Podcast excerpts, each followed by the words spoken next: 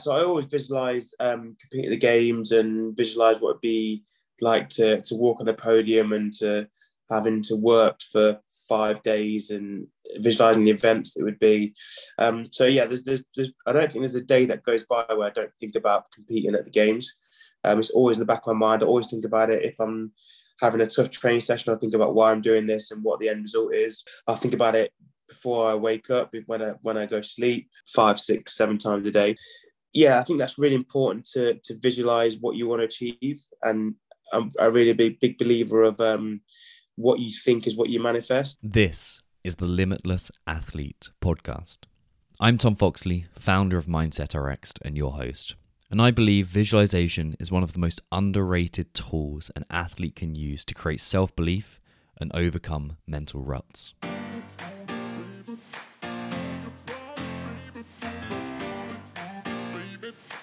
I don't know what's going to happen, but I'm willing to work as hard as I can there is no past, there's no future. There's just this moment right here.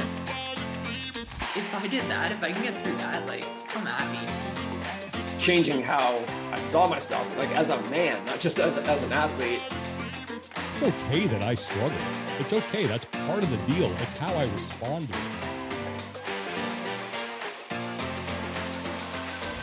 Today on the Limitless Athlete podcast, You'll be listening to a conversation between fittest man in the UK, Zach George, and myself.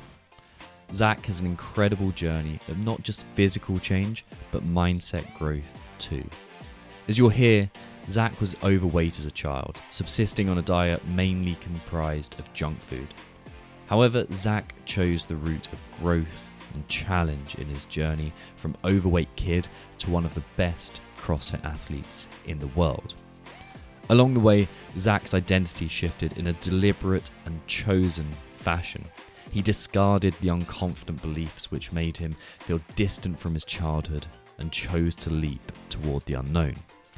As you'll find out, this was far from the easiest path possible, but what helped guide Zach's journey was his consistent use of future casting, in particular, visualization. We have to keep our objectives at the forefront of our mind if we're ever going to achieve them. If we don't, our old, comfortable beliefs will take over once more. One way of doing this is to refer to your goal as frequently as possible, to visualize yourself achieving it, and to feel those moments of success along the way. Alongside visualization, Zach and I also discuss the value of goal boards in goal setting, the role of body image in creating your mindset, the role of shame in creating our identity and our behaviors, and the value of your environment.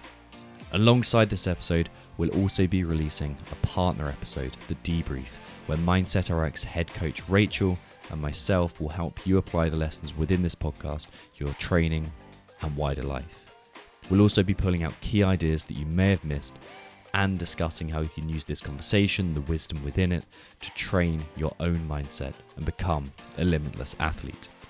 Now, back to the show with Zach George.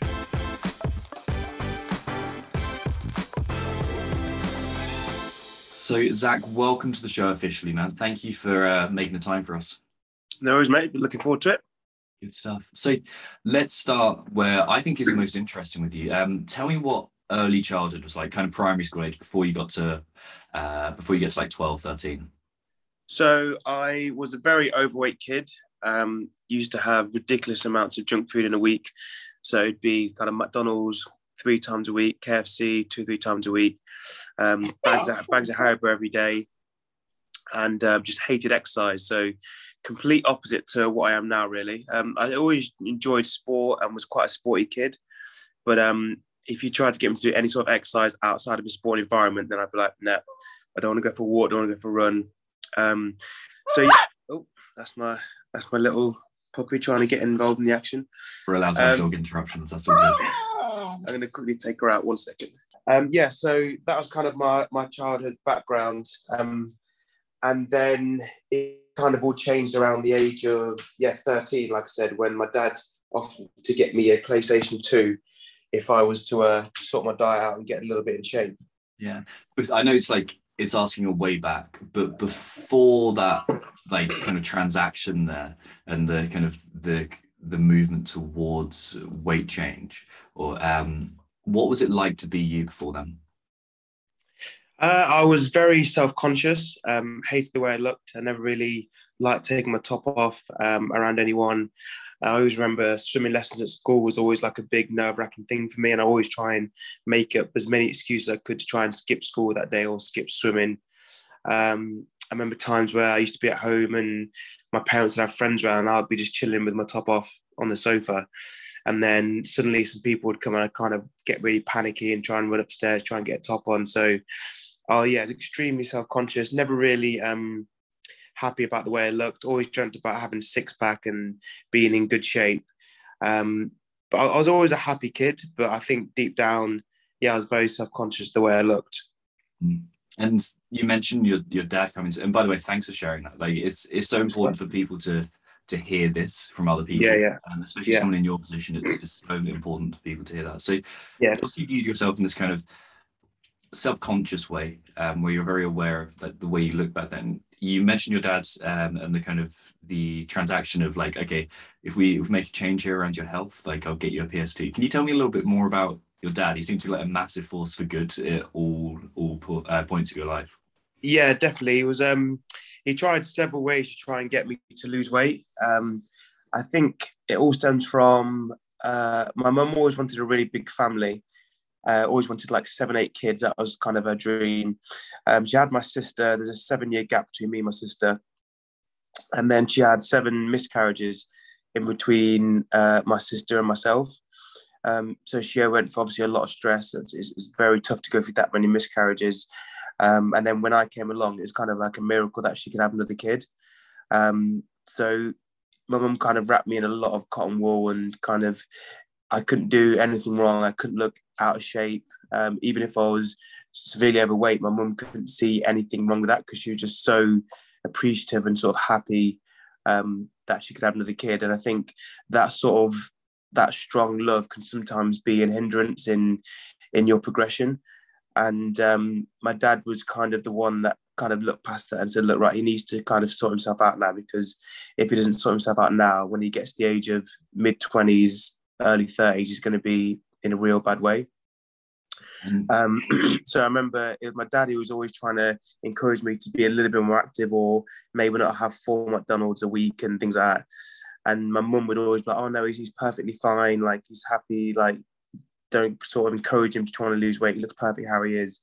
So it was like a kind of a battle between them two. But then, um, yeah, it kind of resonated when I really wanted the, the PlayStation 2. So he was like, right, let's sit down, let's set some goals with each other. um, maybe two months from now, we'll do another measurement uh, and get on the scales and see if we can kind of lose a little bit of weight in that time frame. And if you lose X amount of weight, I can't remember the exact amount, but if you lose a little bit of weight, then we'll go and we'll get that PlayStation 2 that you've wanted for, for so long. So, yeah, for me, it was like, great, this is an opportunity that I can really kind of knuckle down. Um, there's something that I want to achieve at the end of it, which is a little bit weight loss, but my, most importantly for me it was just getting that PlayStation 2. And um, I literally just stopped having McDonald's four or five times a week, or maybe only have it twice started to have less KFC in the week, just less general junk food within the week. I never really changed um, any sort of exercise routine. I never started training. I just kind of played sport at school. And then the only thing I did change was my, my nutrition. Um, at the, the end of the two months, we kind of, I never forget, we had the, we had the measuring tape, we jumped on some scales and uh, yeah, it was just like a really proud moment. It's the first time probably in my life where I set a goal with my dad. We had worked hard for two months and then we achieved it. Um, and I think that was a really good lesson that my dad was trying to teach me as well, is that if you set a goal, you can work towards it and then you get a reward at the end of it. So I remember going to get the uh, the PlayStation 2, went to Toys R Us, which is just like heaven when you're a kid. Um, yeah, and then we got the PlayStation 2. And yeah, I, never forget that. It was always like a, a real big life changing um, moment. Yeah, I can absolutely see why. It's really cool that your dad tapped into that motivational strategy as well. It's just like, yeah, yeah, 100%. Like we understand. Yeah, of course, kids like we motivate them, but I'm sure members at BFG as well. It's yeah, very yeah. much the, your box BFG. It's um, it's I'm sure it's um, we use motivational strategies the whole time, so that's awesome. that Yeah, hundred percent. Yeah. What kind of um, challenges came up along the way for those in within those two months? Um, to be honest, it's, a long time ago, so I don't really remember too much of the in between. Um, I just remember vaguely sitting down, setting the goals, and then I remember the the end goal as well and the end result. I don't really remember too much in between, but um, I know around that time I was still wanting to lose weight and get in shape because someone else was giving me an external reward. And I remember about two years later, I think it was about 15, 16, so a couple of years later, um, my dad wanted to take us to an Anthony Robbins seminar. And Anthony Robbins is all about obviously motivational speaking and, and health and things like that. And at the time, um, I remember none of the family wanted to go. We didn't know what we were doing. We were just going to this random seminar on a weekend. Obviously, I was a 16 year old kid, so I didn't really want to go with the family to this random seminar. Anyway, we, we got dragged along, and um, it, that was like a massive life changing experience as well. It was over two or three days. Um, I think it was called Embracing the Power Within or something like that. And um, it was all about, like I said, uh, motivational um, speaking, sort of wanting to get more from life, um, all about eating healthy and how that can have effect on everyday life.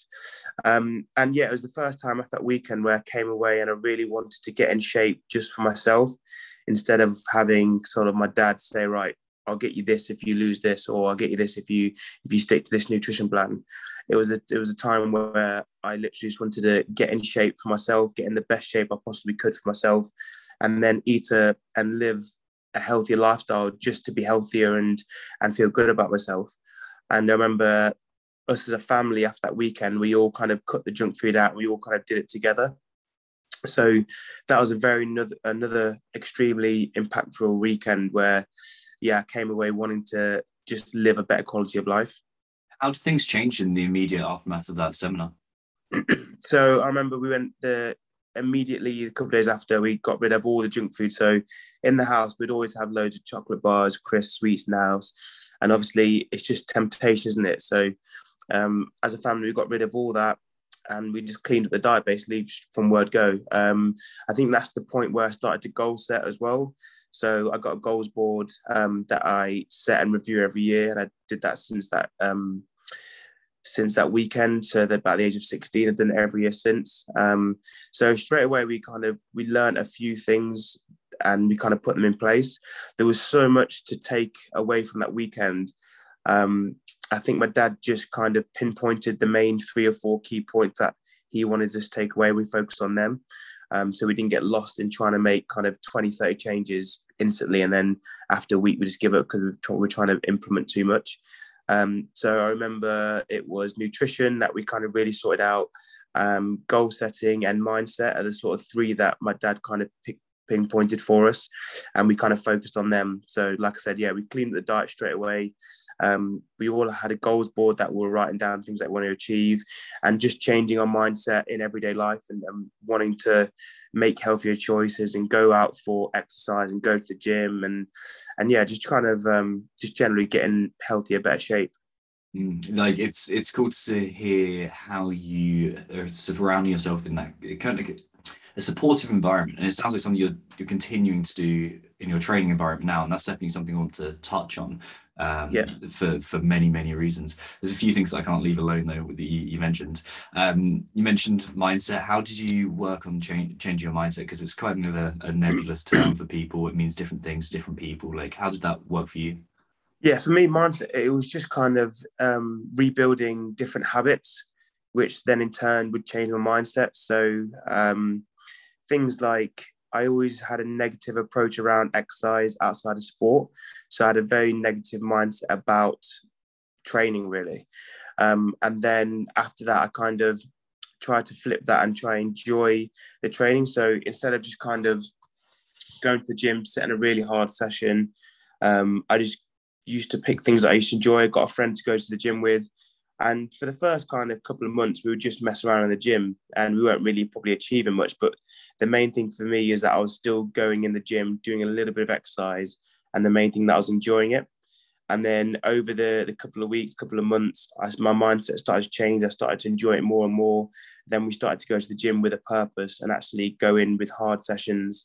We enjoyed making up our own training re- re- regimes, which when we look back now, were just horrendous. We're just doing all sorts of just biceps and tr- like chest and literally just work on those two muscle groups pretty much every other day. Um, but the main thing is I was getting into it, we are learning along the way and we're enjoying it. So from having a negative mindset about training to then flipping it and then within six seven months we're actually enjoying going to the gym and it's something that we look forward to doing um, i think that mindset just comes through building good habits every day and just turning up to the gym not putting pressure on yourself um, not setting ridiculous challenges that you're not completing which is going to give you a negative mindset we were just going in having fun um, messing around and then over the weeks and months, my mindset changed and we really enjoyed it. So I think it was just putting things in place and just doing it on a daily routine that eventually changed your mindset because I think you can't just change overnight. It's, it's not going to happen. And I think if people expect it to change overnight, that's where they can see um, a drop off or they they quit halfway through or they only last a couple of weeks is because they're expecting really quick overnight changes. Whereas we kind of put things in place and just drilled them in day after day and then eventually your mindset will change after you, you repeat the process so often yeah nailed it there. Um and from a kind of a mindset coach's perspective like yeah nailed it like the fact that it takes time. And what i can also see and, and hear throughout your story is how your identity shifted as you went through. Um how did how you view yourself change from that kind of initial that initial change in health and lifestyle to the point where you're, you're at now in your story? So I remember like from the age of like 12, 13, 14, and before that, I was always known as like the overweight kid um, who was who was good at sports still, but he was very lazy on the on the rugby pitch, um, didn't really like running. Um, yeah, and just generally had a lot of junk food, and that's what I was kind of known for it with it, whatever year I was in at school. And then I remember from the age of kind of 16 to 18, that really changed.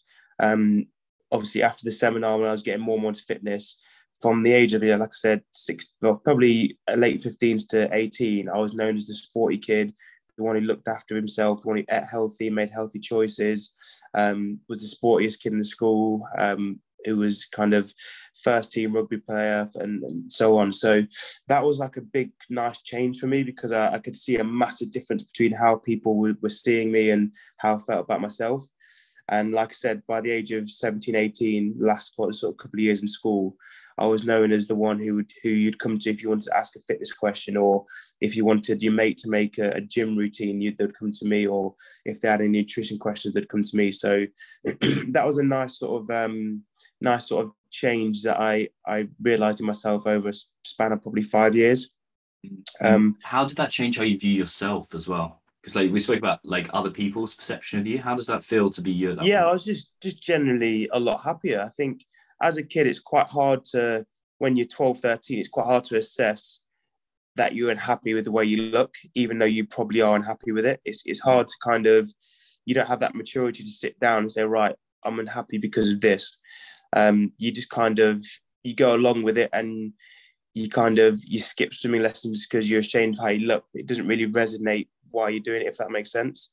Mm. Um, so to then be known as the sporty kid and and having a good body and starting to get a six pack, it made me made me feel really good, and I was proud about my body, and that made me want to do it even more. So it was like a it was like a nice routine. I was getting a lot of appraisal from other people, which is making me feel good, making me feel confident, which is then making me want to learn even more about nutrition and want to get to the gym even more and try and push myself to as the best sort of person I could be.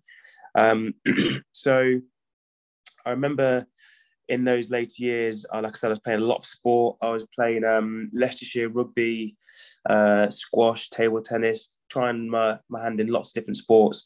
And like I said, I, when I was younger, I was always a very sporty kid. I was just quite lazy. So when I was combining my natural sport ability with then being very fit and one of the fittest in my school, that was really when I kind of shone throughout my sporting career and starting getting to really into rugby. Like I said, playing Leicestershire, uh, played for Leicester Tigers Academy, And around the age of 16, 17, 18, that's what I thought I was going to be. I was my, my, my aim was to be a professional rugby player. I was on the right path. Um, I was in all the right teams. And then I started to get a lot of um, ankle issues. So my feet were collapsing. So I was getting flat footed, um, but I didn't really pick it up and no one really picked it up.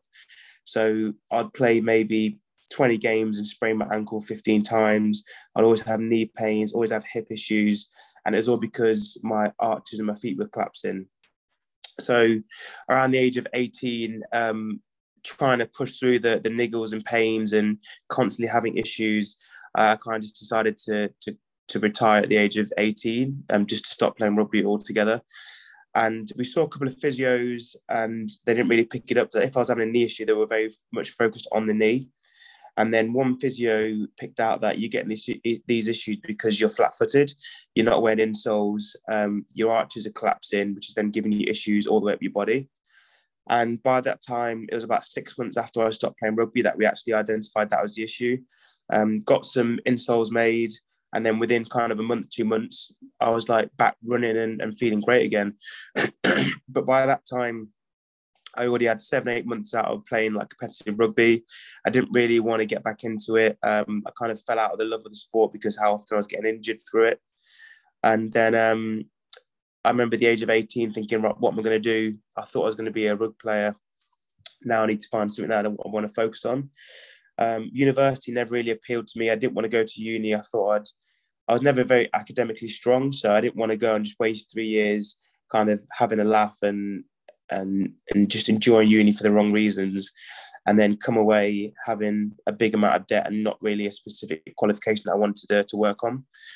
So um, because of my, my weight loss journey, because of how passionate I am about nutrition and, and training, I thought, right, why don't I become a PT? Because I, I'm in really good shape. Um, I know what it's like to go on a weight loss journey. Um, I thought my story would be a really good selling point to attract clients. So as soon as I left school, I did um, a years long course at Loughborough College. After six months, I was working in a gym and absolutely loving it. And that was like my path from the age of 18 to 23, 24 was, was being a PT, helping people on a fitness journey. Um, and yeah, I really enjoyed that that period of my life before I found CrossFit. Yeah, I can I can see why there's such an identity shift there. There's such a like, oh, this is who I am. Is um, is changed so dramatically over those years.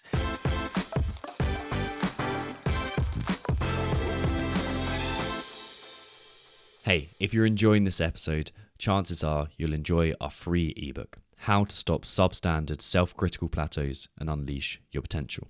It's a step by step guide to finding your mojo again and getting back to the athlete you know you can be. It's free, you just have to stick your email address in and download it. To find it, head to mindsetrx.com slash ebook. That's mindsetrx.com slash ebook. Now, let's get on with the show.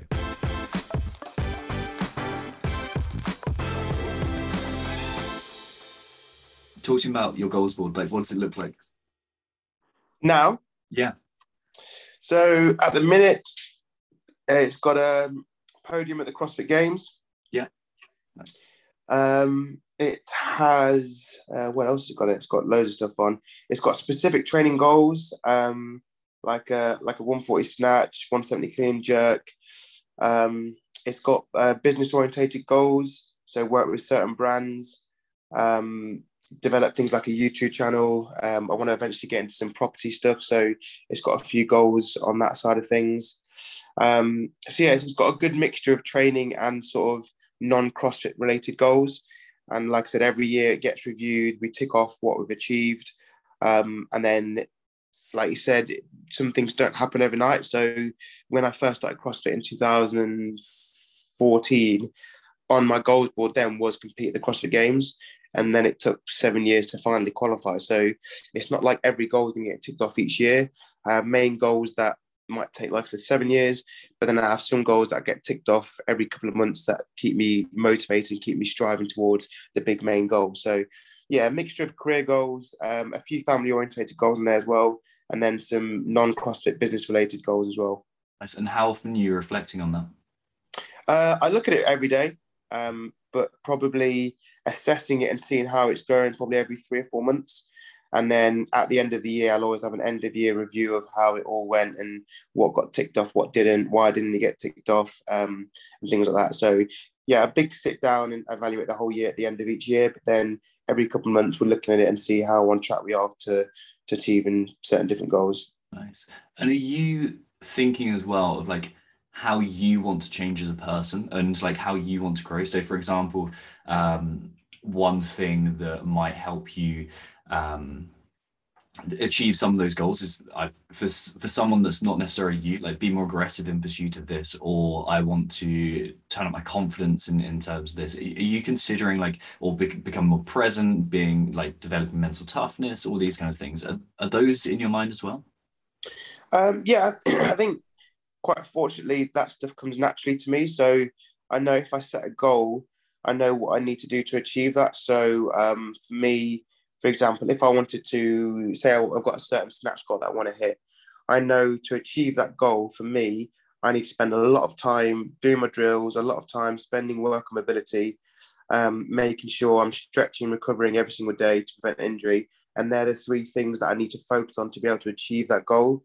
And every goal will have those sort of steps that I need to, or steps and actions that I need to take to, to achieve that goal. Um, and I know them steps for each goal. And I think just from my personality and how I like view the world and how I just live every day is that I'm always constantly doing those things without constantly thinking about I'm doing those things. I think if that makes sense. Yeah. Um, so another one might be if I'm trying to get into uh, property and trying to build a property portfolio. First, I need to learn about that industry. So every couple of days or every sort of week, I might be researching different things or reading different articles and just learning more about that industry. And it's not a conscious effort to have to do that. It's just something that I know is in the back of my mind. If I want to achieve this, I need to start doing this, this, and this. Um, same thing like the YouTube channel. I want to grow and, and develop a YouTube channel. And to do that, you need to make regular content and post regularly. So for me, again, it's always in the back of my mind that, right, we need to get another video for this week. So I'm consciously thinking about who I'm going to do the video with and then organizing it, put it together. And then I know doing that week on, week out is going to eventually help grow the channel.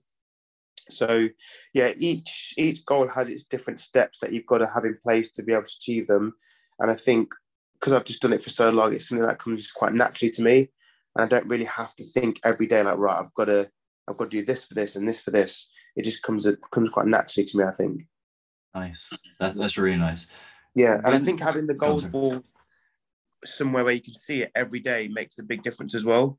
And I always recommend if you do have a goals board, have it somewhere. So as soon as I wake up, I, I look at that goals board. I'm not looking at it, I'm sitting down like, right, I'm reading everything I've got on there. But just subconsciously, you even seeing just a few of those goals every single day you wake up and then go sleep, it just resonates sort of deep in your subconscious that you know the certain steps you need to do and it's just like a constant reminder of what you need to and what you want to achieve you nailed it there. Like bring that that goal to the subconscious keeping the top of the mind awareness. Like that is exactly what we're trying to do. Like we have an exercise called um the direction review.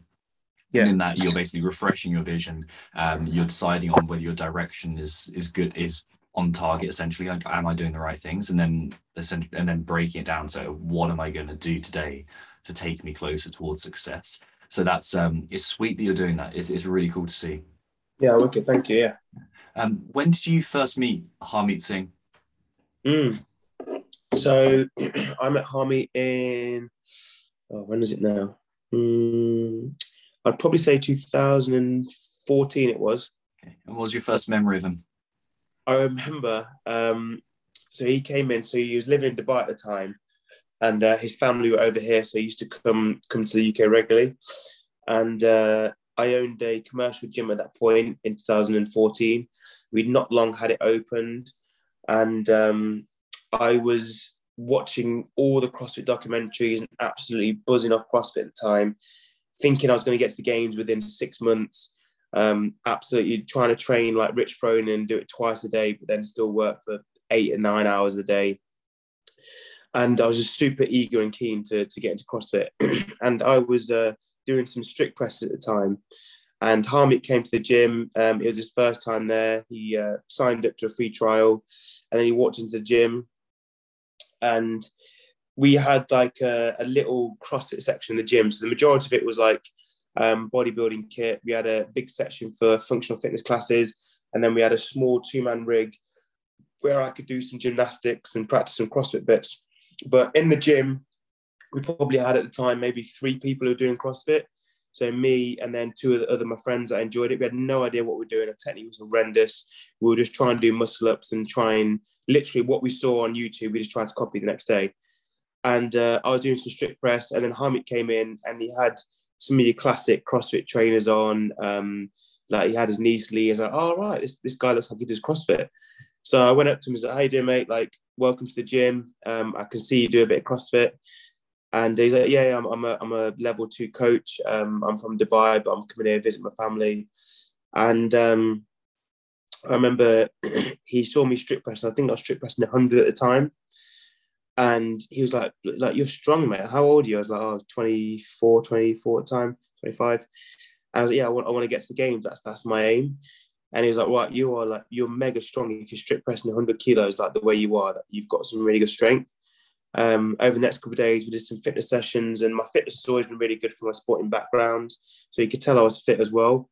Um, I just had absolutely zero gymnastic capability. So I couldn't do toes to bar, couldn't do chest to bars, couldn't do ring muscle ups, couldn't do double unders, like couldn't handstand walk, no gymnastic element I could do. Um, and he's like, right, why don't I um, help you learn all the basics? I'll help you learn how to Olympic weightlift. Um, I hope you learn how to do gymnastics. And um, for, yeah, for the next sort of two years, he basically coached me and, and taught me all the movements that I need to learn. And um, straight away, when I first met him, I was like, right, my goal is to get to the games. And he was like, right, let, let's do it together. And sort of, yeah, like I said, seven years later, we finally qualified for the game. So um, he's been there all the way. Um, he, he's taught me all the basics. Um, after the first sort of three years of him teaching me everything, I kind of really enjoyed and got into programming myself. So I, then I programmed myself once I learned all the movements, and I have done since. Um, but yeah, he was there. He was there at the start, and we still train together every day now. And it's it's a nice journey to have been with someone at the very start and seen me struggle to where I am now. Because we have a lot of people coming to the gym who are always like, oh, I can't imagine that never not being able to handstand walk, or can't imagine him ever having to struggle with ring muscle ups. But then Harmeet's been been with me when we we tried to do um, 30 ring muscle ups per time, and it took us 31 minutes. And like now my PB is like two minutes 20. So he's been with me since all the struggles and, and learning everything and having to be resilient and persistent. And I think that's a really good thing to see because I think when people just see the end result, they think you've had it easy and you don't have to put as much work in. And and I don't really have I don't have anyone in the gym who thinks that, but just from that's people's general perspective when they see a professional sportsman, I think is that unless they've seen you struggle for years and years trying to learn these movements, it's very easy to just think, oh, he's naturally good at that that exercise or he's naturally good at this, and that's why he's able to be so good at it. But yeah, Harmeet's been there from day one where he can see the struggles of me spending a year trying to get ring muscle ups and things like that. So, yeah, we've, we've been on the journey together from day one, really. Yeah, that's exactly why I wanted to get you on the show because people do often think they look at like athletes of your caliber and think, oh, they've just not necessarily had it easy, but they're kind of determined to be there, or they're kind of um, genetically got it. They kind of they weren't really struggling, natural athletes, all this kind of stuff. And you've yeah. shown, and what you continue to show is like, okay, challenge, find a way to overcome it. Challenge, find a way to overcome it. Whether it's flat feet, whether it's being overweight, whether like it's whether there's some stuff that we're going to talk about as, as we go through. Like there's there's challenge throughout it, and it's it's really cool to see. Why does podium at the CrossFit Games or getting to the CrossFit Games mean so much to you? Um, I think because I am once I set a goal, I like I need to achieve it. So for, for several things, obviously it, it's it's the pinnacle of our sport. So qualifying for the games is the highest you can get in our sport. So and not many people get to achieve that. So it's a privilege and to reach the top of your sport is always something that any sportsman wants to aim for.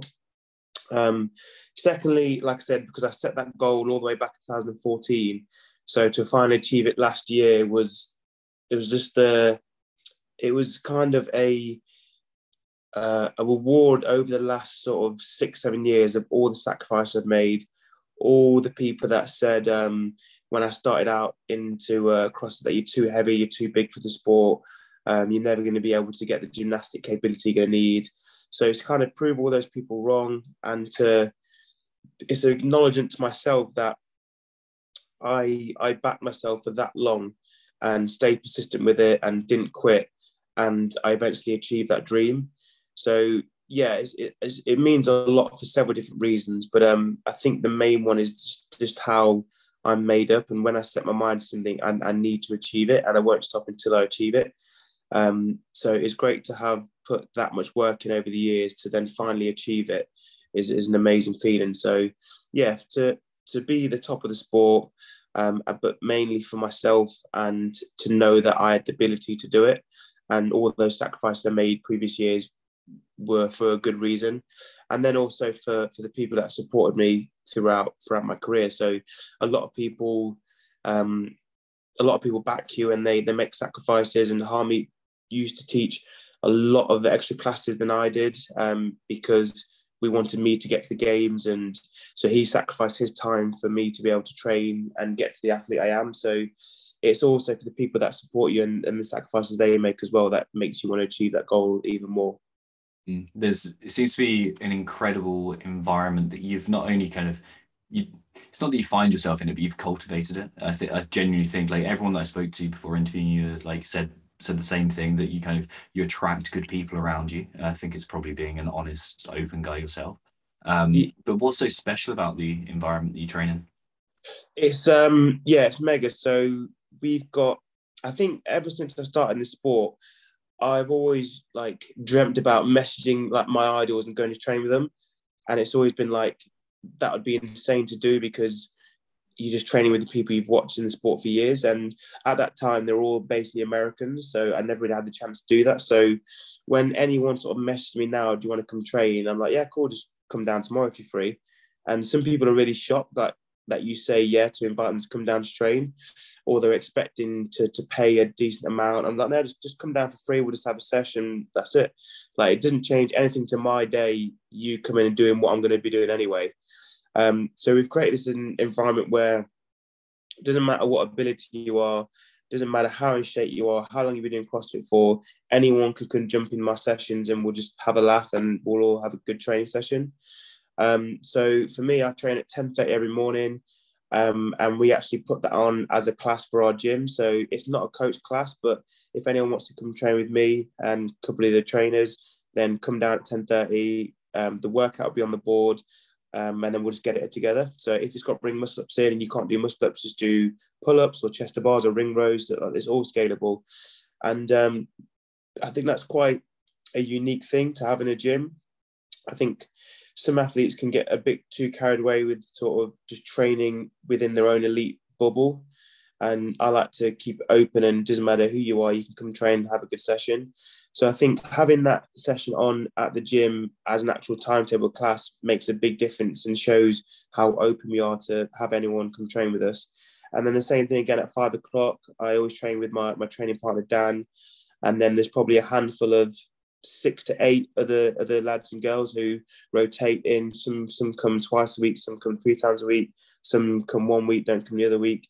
Um, but it's open to basically anyone who wants to come and jump in. So I think over the years that's just created a very open and honest sort of training environment, and no one feels like you're not good enough to train with some of the best in the world. And it's great for the members as well because they're training with like a CrossFit Games athlete, and they're actually buzzing off it. And then we're buzzing because we've got more people in the gym, so the atmosphere is better. So it works both ways, really It's really nice. I, I, really like that as a kind of a community building, but also as a way of um, tapping into the, the, motivators that drive you. Obviously, community and doing the right thing for other people and helping other people, serving other people is a huge thing for you. Um, so to to actually make that happen is fantastic. You're in Leicester, right? Leicester, yeah. Yes, we yeah. See me at ten thirty on some day in the future. Um, yeah. So you meant sorry, go. Where are you based? Uh, just outside Cambridge. Oh no, not far yeah, at all. So, Hour and a half. Yeah, not far at all. Drove through there the other day. Um, oh, so I have to have to pop through. I definitely will. Yeah. Definitely will. Um, you mentioned that you you use the phrase like I used to dream of messaging the best guys and, and train with them. Yeah. Is this like is that just a turn of phrase or do you practice visualization? Do you do that kind of as a practice or does it just happen? Like talk to me about about that. Yeah. So what? Just in everyday like goals. Yeah, do you like do you think about your success as, as a whole? Would you like imagine how that's going to look? Do you imagine like moments of success? Do you like achieving specific goals? yeah, so I always visualize um, competing the games and visualize what it'd be like to to walk on the podium and to having to work for five days and visualizing the events that would be. Um, so yeah, there's, there's, there's I don't think there's a day that goes by where I don't think about competing at the games. Um, it's always in the back of my mind. I always think about it if I'm having a tough training session. I think about why I'm doing this and what the end result is. Um, I think about it before I wake up, when I when I go sleep, um, and it's something that comes really naturally to me. I don't really have to think about thinking about competing at the games. That makes sense. It's just just pops into my head like Mm. consistently five, six, seven times a day, um, and yeah, I think that's really important to to visualize what you want to achieve. And I'm a really big big believer of um, what you think is what you manifest. And um, I remember reading the book The Secret uh, years and years ago, and it's, it's a great great book about mindset and the energy you put out and what you what you think is what you attract. So when I've got competitions, I'll be thinking about the workouts, um, thinking about me visualizing going through the workout, um, competing at the arena I'm competing at. Um, so it kind of changes. So, for instance, I've got Madrid in two weeks. So at the minute, I'll be thinking about what it's like to compete in Madrid, what it'd be like to winning and walking the podium, what it'd be like going through event one, what's my strategy. So I'm constantly thinking about the events ahead. Um, but if I'm not got anything specific that I've got within next sort of month or two months, it's always just kind of yeah thinking in my head about competing at the games and what it'd be like to to be there and with the crowd and all my family and friends cheering and things like that. So yeah, there's there's not a day that goes by where I don't visualize the goals and what I want to succeed in. That's really nice. So you, what you're doing there, you're again alongside that vision board or that goals board, you're constantly refreshing that subconscious vision of going, okay, I'm stretching it, I'm stretching it, I'm stretching it, and then that is becoming Yeah, yeah. your normal, your your normality, your prediction of what's going to happen. So then your behaviors change, and that's Yeah. so sweet. So I don't think there's anything mystical happening there, um, even though sometimes these kind of things get wrapped up in it. I think you're just, um, well, science proving that you, the more you visualize this thing, the more that becomes your um, your default setting, and then the more Yeah, you, you carry out those activities. One more question about visualization before I want to move on. Um, Yeah, yeah. What does that? Are you noticing the feeling, or are you notice Is it a very visual thing? Um, like, was when you're actually visualizing, like what? It, what sensations are going on for you? Is it the sound? Is it the tactile feeling? Uh, it's more of the sense of how I'll feel once achieving it. So the sense of feeling extremely happy, um, what it'd feel like to to step on the podium and have everyone cheering for you, and that sense of success is what I probably is what I'm feeling the most. Is how good it will feel to have achieved to achieve that goal, and then in turn, that gives me a lot of motivation because I want to I want to feel that in real life. So yeah, it kind of it's more of the emotions that I'm going to feel from succeeding in that goal. And in that point, are you standing above yourself, watching yourself, or are you kind of No, you are kind of now? like yeah, in, you- in, yeah, in in your eyes? Yeah, Yeah. yeah. kind of uh, yeah, from my own eyes, how I'd see it. Nice. That's really cool. Um, yeah, that would provide a lot of value to people, like a lot of value, because most people think it's kind of like this. I don't know, something that doesn't really work. Something Yeah, like which yeah, exactly. Um, but Yeah, like you've proven it works, and like your identity change as you've gone through these years, I think is testament to that fact. So you mentioned getting to the games um, and to qualifying. Um, Twenty point two. Uh, I don't know whether you remember that workout, but I've heard a story that you'd attempted it quite a few times. It was the uh, 20 minute AMRAP, I think, of thrusters, double unders. Um, yeah. Um, how many times did you attempt that? Do you remember? Uh, I think that was uh, Friday, Saturday. Yes, I did it Friday, Saturday, and then did it twice on Monday. Yeah, and So- that's that's been described to, to me as one of the turning points or one of the moments that really proved your grit and determination and the strength of your mindset. Why do you think someone would describe it like that? Yeah, so that was um I can't remember the exact rep scheme. It was something like four dumbbell thrusters, eight toes to bar, I think, and 24 double unders, 20 minute AMRAP. Mhm. So they're they're good movements for me, but in that short short rep scheme, it's really tough to go against smaller people and they're just their range of motion. So just if I'm competing against someone who um if I'm competing against someone who's five foot eight, them doing four thrusters, eight toes to bar, 24 double, they're going to finish it a lot quicker than I am, just be purely because of range of motion. It's something that you don't like to use an excuse, but that was a prime example of it. It was literally a, it was a range of motion workout. When you've got everyone who's mega fit, no one's breaking up dumbbell thrusters or toes to bar. It's too small a rep scheme. Um, it's coming down to rep speed and, and range of motion. Um, so we did that first workout. I worked hard for 20 minutes and got a terrible score. Um, was really annoyed because these are good movements for me. I couldn't understand at the time why I was so bad at those movements. And uh, we evaluated the first workout as a team, um, and we said, "Look, I've just got to move faster. Like I didn't stop for 20 minutes, but I'm just not moving quick enough." So then we did it again on the Saturday. So I went out super hard, and then I had to stop after I think it was about 10 minutes just because I was I was working way too fast, moving too quick. I just couldn't keep up the pace.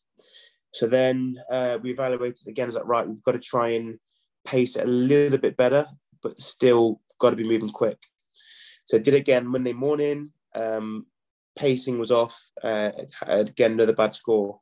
So this is a workout where you're doing hundreds and hundreds and hundreds of double unders. You're doing hundreds of thrusters, um, loads of toes to bar. So your body's getting mashed up every time you're doing this workout. And I body did it three times in three days. So we did a score on Monday. Wasn't good enough. Went home. I was like, right, I've got to do this workout again um, twice in a day. So then we came up with a strategy. It was, it was really good strategy because we had um, Ben, who comes to be with all competitions. He's like my my right hand man and kind of looks after all my my time during competition. Um, he was on my pacings. We had another one, another person with a stopwatch who was um, calculating my rest.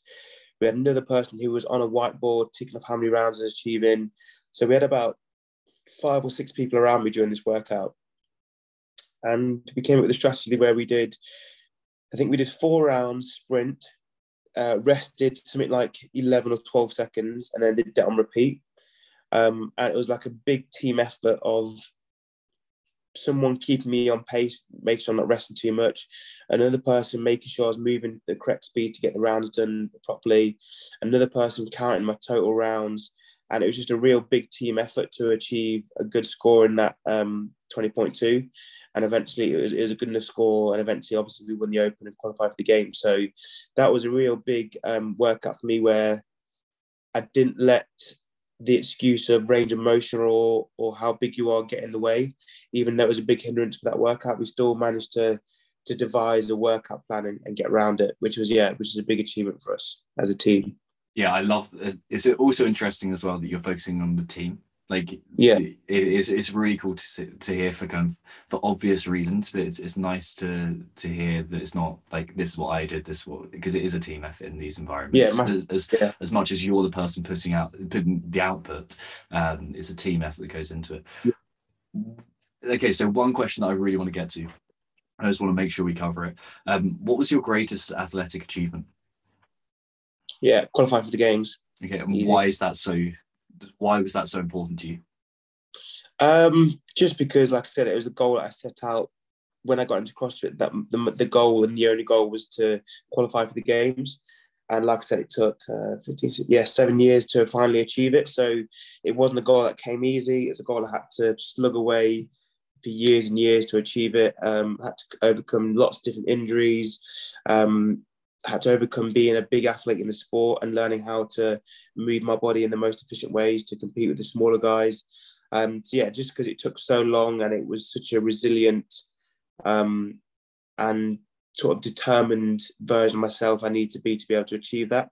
And yeah, like I said, we achieved that for seven years. So yeah, that's definitely my my highlight of the career was to qualify for the games. Yeah, I can see why. And then talk to me about a great kind of individual uh, moment in athleticism. So, like, is there a, is there a workout you remember where you're like, okay, that was exactly how I want to feel?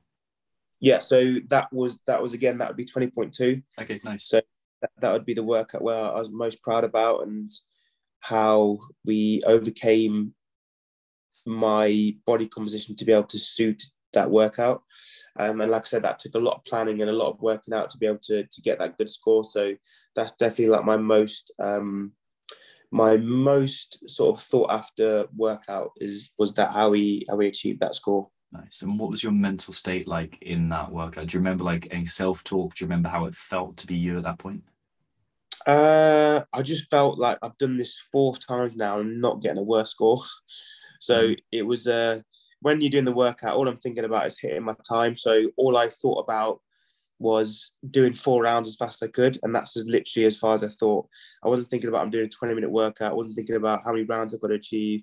I literally just said, right, I'm doing four rounds, then going to rest when they tell me, then I'm going to go when they tell me. So yeah, I just saw it as four rounds every time. Nice. That's a that's a that's a nice precise way to think about things. So yeah, I think about the overall picture can be a bit daunting. Um, whereas I just thought about four rounds, do it, four rounds, do it, and it's a lot more achievable that way if you break it up. Yeah, absolutely. It is for all all goals, whether it's your property goals or whether it's get to the game Yeah, or, or work with brands, yeah, whatever it is, that's that's important to to do that. So Yeah. uh, like I'm gonna let you get on with your day and I appreciate your time. But before we do that, where can people follow you? Where can people um yeah, where can people find out a bit more about you? So if you want to find me, you can find me on Instagram, um, Zach George. Uh, we've got a YouTube channel as well. Um, just find me Zach George on there. Uh, the YouTube channel is all about kind of collabing with different athletes, so it's, it's quite cool. Um, yeah, my main platform is uh, Zach George on Instagram. Nice. Thank you very much, Zach. Awesome, thanks, bro.